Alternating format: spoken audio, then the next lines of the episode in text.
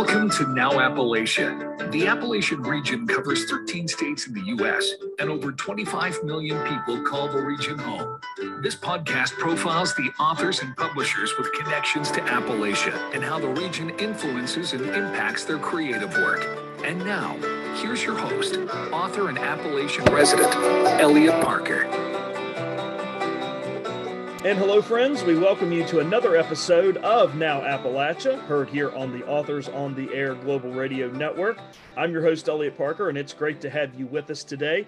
We have an author with his uh, latest book on our program today. His name is Michael Hampton, and we're going to be talking with him about his new novel. It's called Dream Kids, and this is a novel that is about everything we remember growing up as teenagers, including uh, breaking the rules, navigating toxic social scenes, and trying to find our way in that awkward transition that we make, that all of us have made uh, and are making, depending on uh, who you know and who you're associated with, into mature adults. And so I'm so glad to welcome uh, Michael to the uh, program today. And he is the author of five books. His criticism, essays, fiction, and poetry have appeared in numerous publications such as the Southeast Review, Fiction Southeast, and Rust and Moth. His work has won an Individual Excellence Award from the OAC and has been nominated for Best American Short Stories. His writing has also been named a finalist or semifinalist for other awards such as the Iowa Short Fiction Prize and the World's Best Short Story Contest. And so it is my pleasure to welcome Mike Hampton to our program today uh, to talk to us about his new book, Dream Kids. So, Mike, welcome to the program. Good to have you here with us today. I'm glad to be here. Thanks so much. I wanted to ask you first about the dedication at the beginning of the book because I think this sets up everything that is to follow uh, in the pages that come and in the story that comes. And you write in your dedication that this book, Dream Kids, is dedicated to all the 80s teen movies and punk rock that informed my youth. They remain ever present flames. Mm-hmm. So, what did you mean by that? And what movies and punk rock from the 80s uh, sort of simmer beneath the surface and uh, inspire you to write and to create? Well, I think if we're looking at writers who, in some way, most influenced this work, my work, um, I, I, really was inspired by John Hughes. Um, in fact, uh, the protagonist's uh, name in this is a, is a nod to John Hughes, you know. Um, 16 Candles, Pretty in Pink, uh, The Breakfast Club uh, with its kind of like exploration of, of archetypes and and like how those uh, kind of uh, slowly disintegrate over time and uh, interaction. Uh, so uh, th- those were incredibly influential and things that I mean, if, if, 16 Candles is on, I'll still watch it. You know, I can't I can't not. And um, also, uh, you know, in terms of punk rock, uh, I tend to like, at least in more often than not in my books, I, I kind of have a, a musical thread that goes with the writing. Um, and if you, you know, as you read this book, um, Bryce is taking uh, one of the classes he's given as an elective is kind of like a history of punk class that teaches him um, uh, nothing and everything at the same time, uh, like so many of the other kind of uh, constructs he he encounters at the Dream Academy. Uh, he's not clear what he's supposed to be learning or why he's doing it, and I think that that's kind of like a, uh, a familiar refrain, even in the most cl- clearly outlined classes when we're young. You know, what's the point of this? Why am I doing this? Uh, this is maybe kind of like an exaggerated version of that. I mean, he's got like an absentee teacher, and he's just told to, you know, given these really vague kind of like uh, suggestions uh, that uh, to to kind of apply the music to his life and interpretation. Uh, so punk rock from you know, kind of the that 77 breakout year to like maybe like mid 80s for the most part form the basis of that soundtrack that kind of is name dropped and and and, and plays throughout the the book. And um, i thought it was important because for two reasons. First of all you know as, as music's never more important to you than it is when you're young.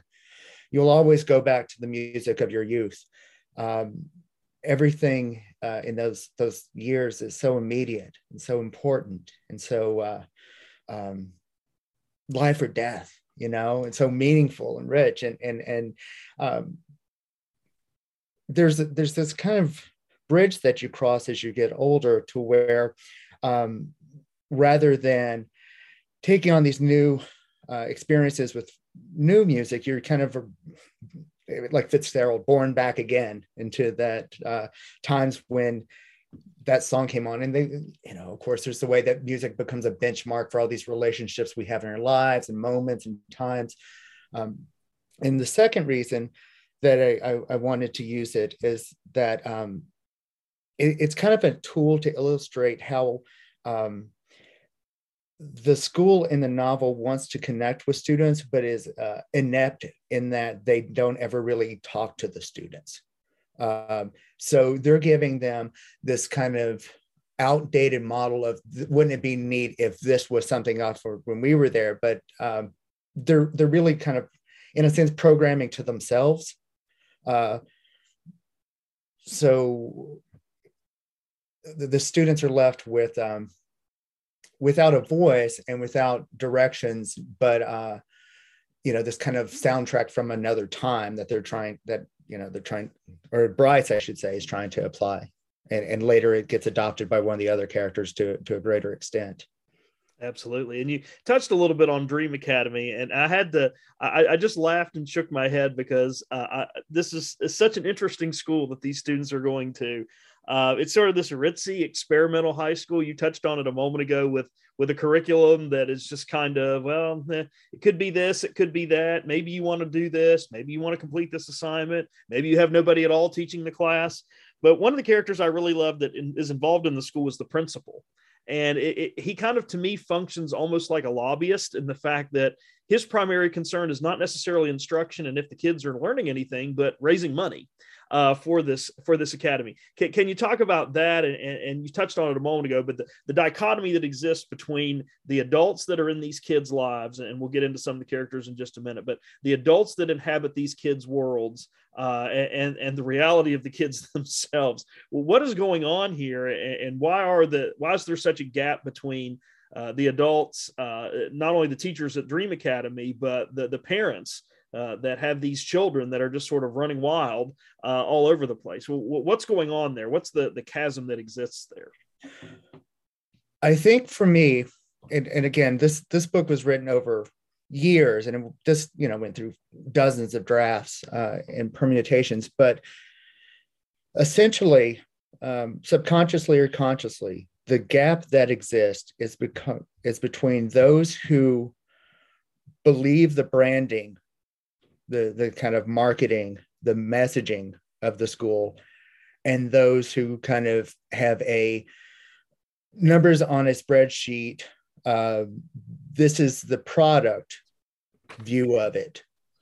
So you have teachers who are very much into this kind of like, yeah, let's let's explore rather than uh, just kind of like provide rote lectures and and like kind of detailed things. Let's put them in experiences. Let's help them grow uh, organically without um, it, it almost is kind of like romantic period. Uh, you know we don't want to ruin the children with their adulthood. You know we, want to let them just kind of flourish on their own. Um, but then you know and you have the parents who believe in this. Oh it's it's it's fresh and it's new. And uh and it makes our children special because they go someplace others can't. And then the principal the one that I, I, guess he's the character who like most stands out in this regard is um, on the opposite side um, he's the ceo you know he he is aware of the messaging but it wouldn't matter what the messaging was. He has a function to fulfill and um, you know he he looks at it as a product and it, it's a divide that I think you can see in a lot of areas of life. There's a lot of colleges where the teachers really believe in this kind of like liberal arts education idea, you know, where we're going to bring students in and we're going to introduce them to the world and we're going to let them get uncomfortable ideas and let them find themselves. And then you have uh, administrators in those same institutions who in some cases are much more interested in going to the chamber of commerce and raising money because that's their function you know and they can look at creative writing as and i've heard it described as boutique courses. Like oh you know like this is this is uh, something we can throw on this art class or this poetry class that'll make students who are going to really be engineers or really going to be like what have you uh, uh, want to come here. Um, and I, I, think that that's the divide that you you see there. And and in a lot of ways the teens who are are kind of have this like kind of fresh cynicism that we all have as teenagers you know uh, the ever the world's phony, like you see in Catcher in the Rye, and you can go on and on and on through traditions uh, in, in film and television, and and as well. Um, don't know which side they fall on, and and I think over the course of the novel, uh, Bryce kind of gets is the first character that gets like a peek behind the curtain because he unintentionally becomes unimportant to the school in a way that he doesn't want to be. Yeah, absolutely, and you know, I, I, think about Bryce a lot because because he occupies such a unique space in the story. Um, and you've touched on this. You know, this story is is primarily from his perspective. Uh, his name is Bryce Hughes. He, um, uh, as we talked about, the, the adults in the book are just kind of checked out or off doing their own thing, and so uh, Bryce and his buddies they they attend these parties. They sort of fake assignments, fake their way through school. They ingest a lot of of drugs that uh, Bryce provides after stealing them from his father. Um, and so Bryce is this really interesting kid because he is one of these these rich, privileged ch- kids and children um, who kind of lacks the motivation to really take charge of his circumstances and change his outcome. Uh, but I like the fact that he knows that and he frequently admits that in the story. And, and you have him tell the reader that he knows he's not doing these things. Um, he seems to want to do better and wants to. Uh, uh, have a better life for himself, uh, but he's afraid to change. Can you talk a little bit about what it is that that keeps him from wanting to do this, despite the fact that he knows deep down he needs to uh, hang out with a better group of people and be more responsible and do things better? He won't quite take that step. What, what what's keeping him from doing that? Well, I think one of the things that I'm really attracted to in characters is um, what they don't know. You know, we, we talk about giving characters authorities as when we're instructing writing, right? Like make sure that if your character is a mechanic, they know what kind of wrench and they they're using millimeters and they're using all the right terminology because otherwise, even if your readers don't know how a mechanic sees the world, they'll recognize if it's fake, if he says, Oh, I got the big wrench and da da da da.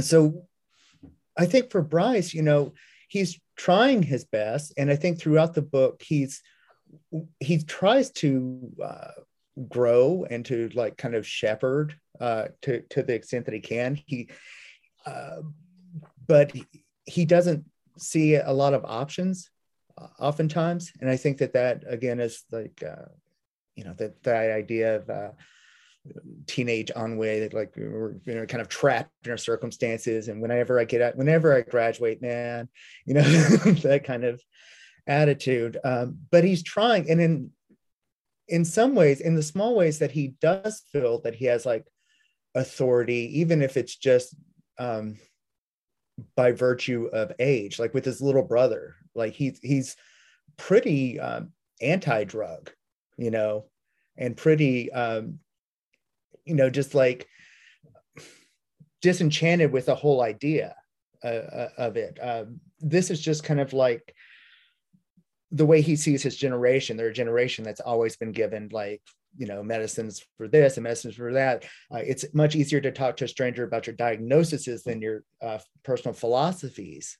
You know, I have this, I have that.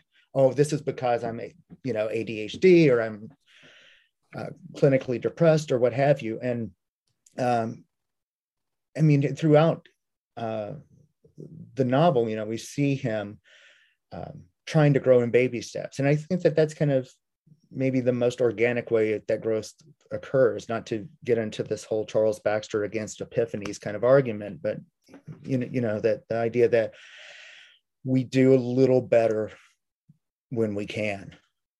Yeah. And that adds up over time.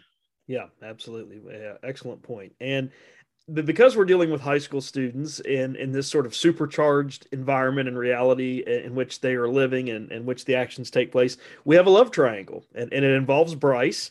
It, it involves uh, another girl named Paige, and then it involves a very interesting character who I really liked, JC.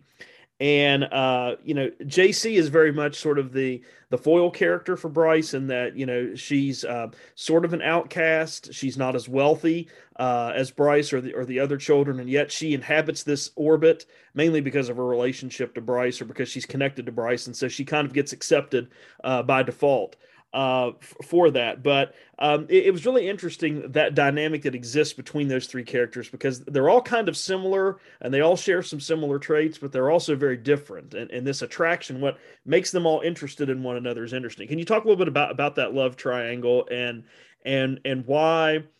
why Bryce, despite the fact that he's still hung up on Paige, kind of keeps JC around and and and sort of indulges her and and connects with her, even though uh, she doesn't fit in with everybody else. Well, I think that in some way he knows that JC will take care of him, that she that she truly cares. Um, Paige is uh, it's not that Paige doesn't care, it's just that she's distant by design. Um, she's dismissive at times. Uh, she appreciates him when she needs him, I think.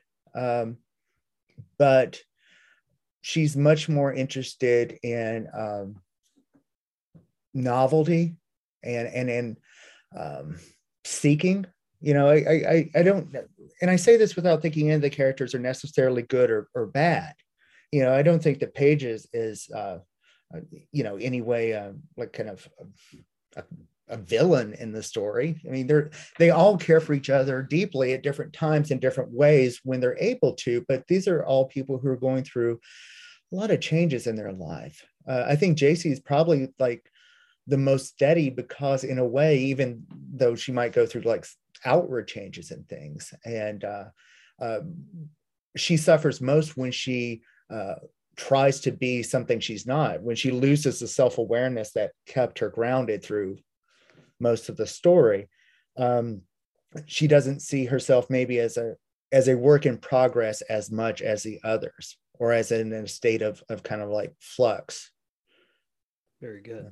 We're speaking with author Michael Hampton here on this episode of Now Appalachia. His new book is called Dream Kids, and we're going to come back to the book uh, in just a minute. But uh, uh, Mike, I wanted to ask you a little bit uh, uh, about you and let our audience get a chance to get to know you a little bit better. I know that you said uh, earlier when we were talking that this book went through four or five drafts before it was. Oh, I wish in the no. maybe more than that. Yeah. yeah. So it, it went through many evolutions over time. So let me ask you about about your process when you get an idea for a book and, and you sit down and start to to create characters and the plot and the setting and all of that. How does that process work for you? What's your writing process like? Um, and and how often does it really take you to get you know at least a first draft at least everything's sort of down on paper before you you, you take it to the next step? Um it depends on the project. Uh, and I, I, I know that it depends. Is always like kind of the fallback answer to everything. Um, this book was strange um, in that it started off as a flash fiction, fiction piece. Um, I had written a 500 word story called The Kid on the Floor. And if you, you know, in the book, The Kid on the Floor, it becomes the first chapter and it becomes like a way of introducing all the characters with this great kind of like tragedy that they're somewhat aware of going on and at the same time. Um,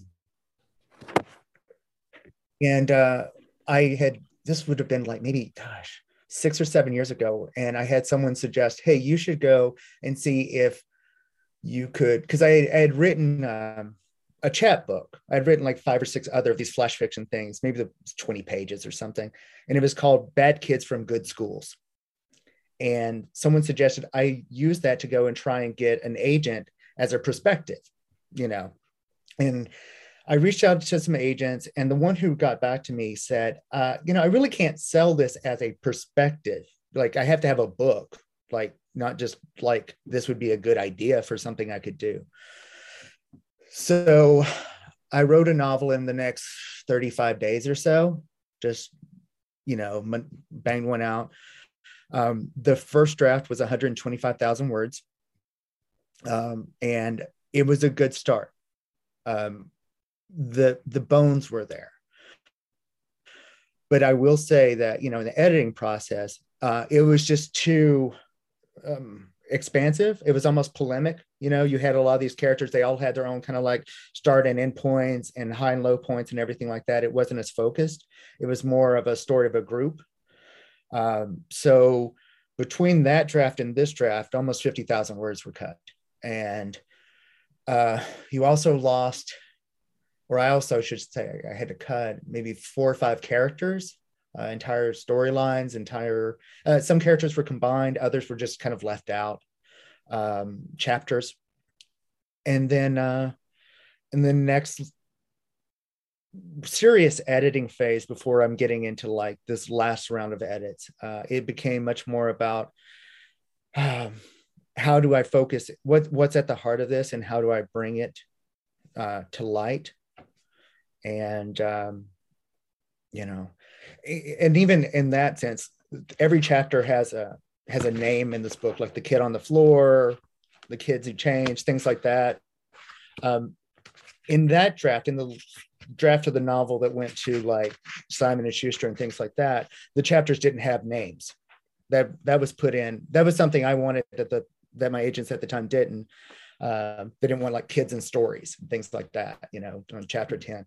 So um, I was able when I um, published Small Press to have a, a, a little more um, control into that and. Uh, I, am super happy with the way it came out. You know, as far as the, just the storytelling, the design, everything that the way it came together.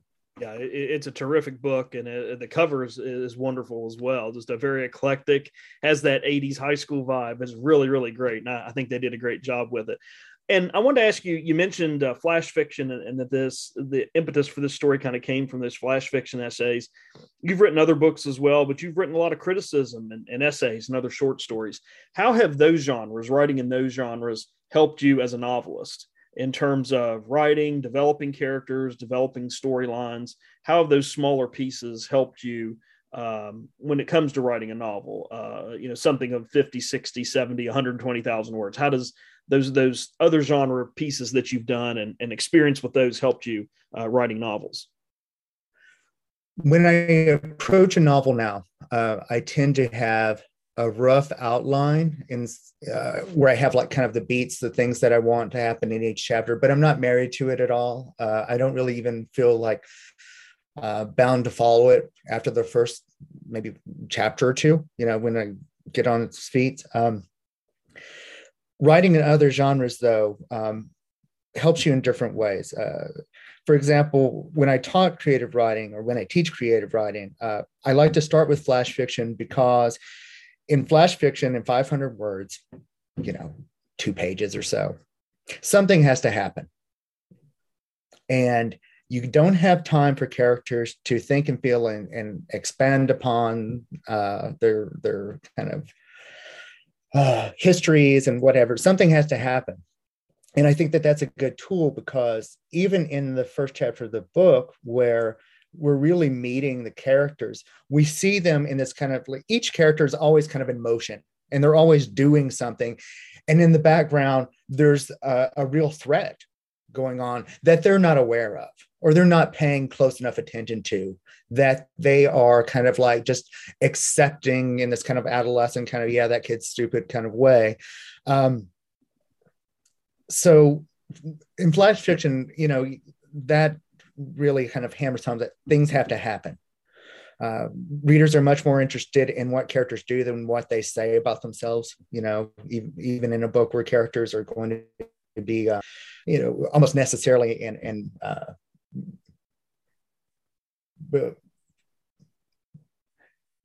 necessity, you know, discussing their lives and, and the way they see the world. Um, they still have to do that uh, in motion. Uh, it, it's, it's kind of like writing cinematically, seeing the way it plays out in your head when you're writing it. You know, what are they doing? And are they doing something that's interesting too? That's important. And if not, how can you add something to that? Um, in terms of writing criticism, I think it's interesting to look at how other writers have approached writing. Um, we always encourage students. I'm sure you have in the past that like you know like to to to steal liberally you know uh, things that we like from other works and uh, kind of repurpose them for our own. When i write poetry um, there's a lot more emphasis on language um, and on rhythm. Um, and uh, you know that that's really important especially in terms of not only like kind of descriptive language but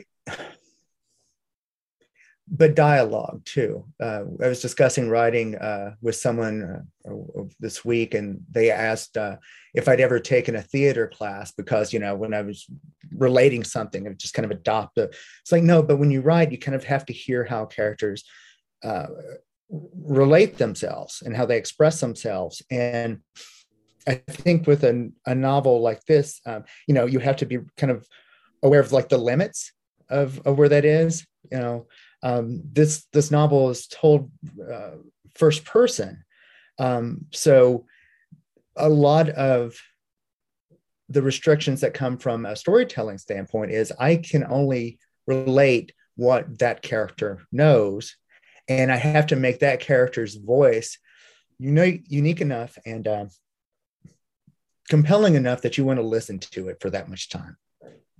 You know, and there's been books that you know when i'm talking about criticism that i've read where i'm like i just don't want to spend this much time with this person you know? Yeah. Uh, and, and speaking of characters so. yeah. I think and everything I, ties into it. And I, I, imagine that's the challenge in writing first person uh, in a novel is is that you know you as the writer will have to spend and want to spend uh, as much time with this character because you almost have to, but you want the reader also to feel like, mm, you know, I want to follow this character all the way through. And if I'm on this character's shoulder and watching everything unfold, then this has to be somebody I'm vested in. This has to be somebody I'm interested in and that is is complex and and uh, you know jaded and mistake prone and has all the infallibilities that we all have. And i imagine that's a challenging part of writing first person. Yeah. Yeah. And you also but but in that you also have to make him someone worth caring about not even if you don't root for him you know you have to have uh, in any kind of writing you have to have like this strong emotional attachment. And, and i think a lot of that just comes from being honest uh, you know emotionally honest.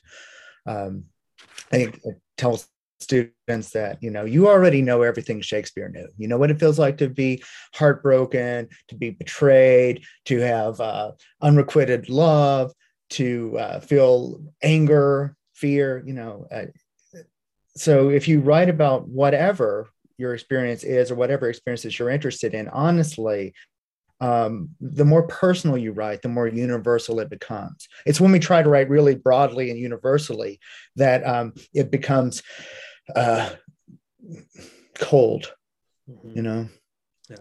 Very well said. Very well said. The title of the book we're talking about here today on Now Appalachia is called Dream Kids, and our guest is author uh, Michael Hampton. And Michael, I wanted to go back to the book uh, in the few remaining moments that we have uh, here together. I wanted to ask you a question about uh, about the bonds of the, the bonds of the relationships of all of these characters. And we, we talked about three of them.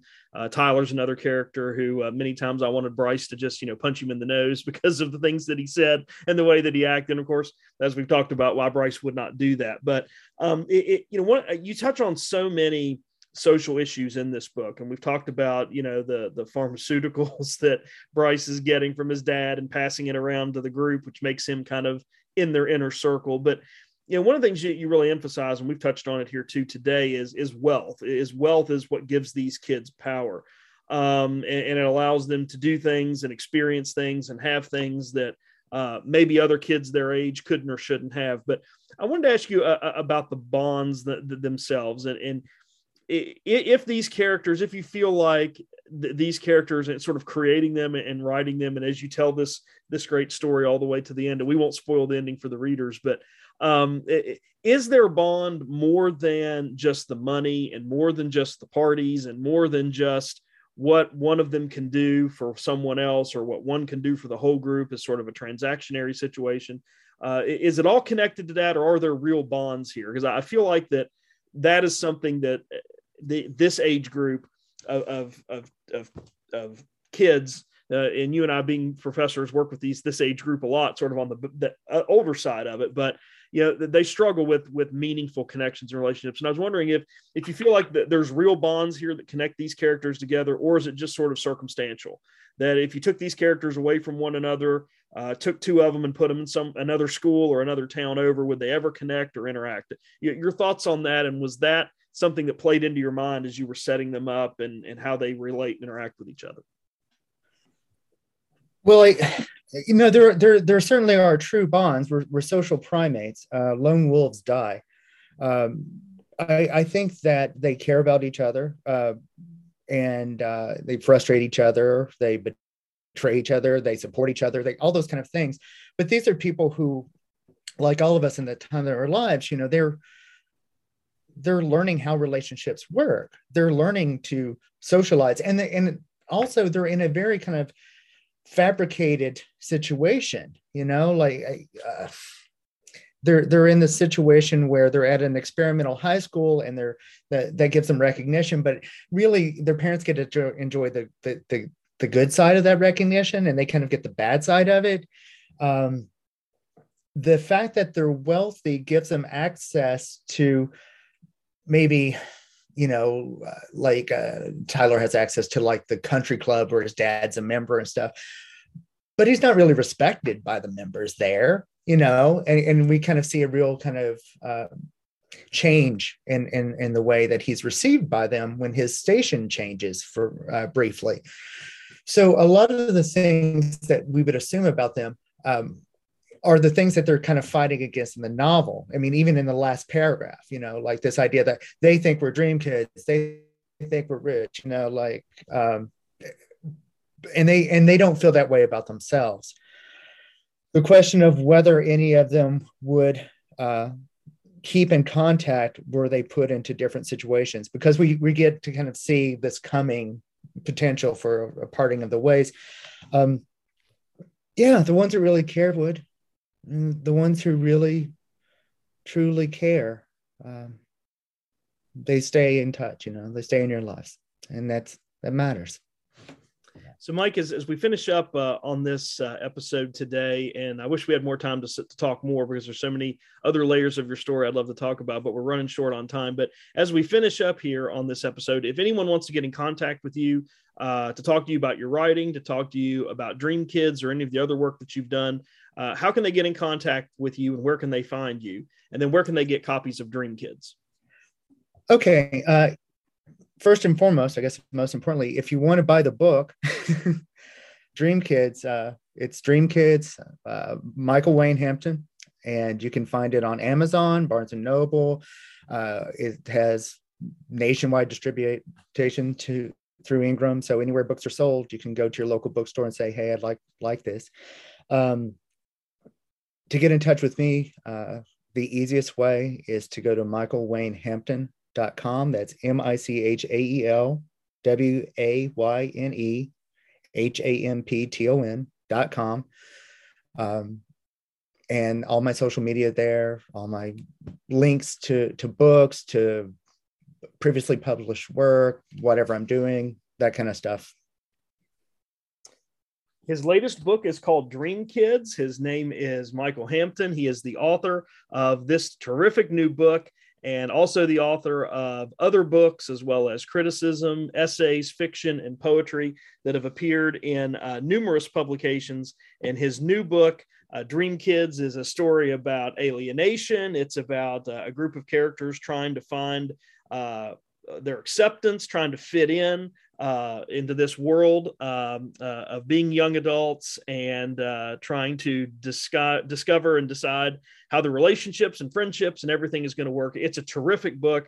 A great set of characters that you're going to fall in love with and that you're going to think about long after the last page is concluded. So, Mike, congratulations to you on the book. It was great to have you on the program today, and we appreciate the conversation. Oh, thanks so much. I've, I've had a great time, and I really appreciate the invitation. I hope everyone who reads it uh, enjoys it. We want to take a moment as we finish up on this episode of Now Appalachia to give a special shout out to the executive producer of the Authors on the Air Global Radio Network and also the executive producer of this podcast, Now Appalachia. Her name is Pam Stack, and we appreciate all the work that she does to make these podcasts possible for you each and every episode, as well as all of the podcasts that you tune into on the network. We couldn't do it without her, and we appreciate her support and assistance. We also want to remind you that this is a copyrighted podcast that is owned and operated by the Authors on the Air Global Radio Network. That is going to do it for us this time on Now Appalachia, but please come again next time. And in the meantime, stay well and see you someplace soon, I hope. Listening to Now Appalachia. This is a copyrighted podcast owned and operated by the authors on the Air Global Radio Network. For questions or comments about this program, and to learn more about the host, Elliot Parker, and his books, visit his website at www.elliottparker.com. Stay tuned. More outstanding podcasts are coming your way next from the authors on the Air Global Radio Network.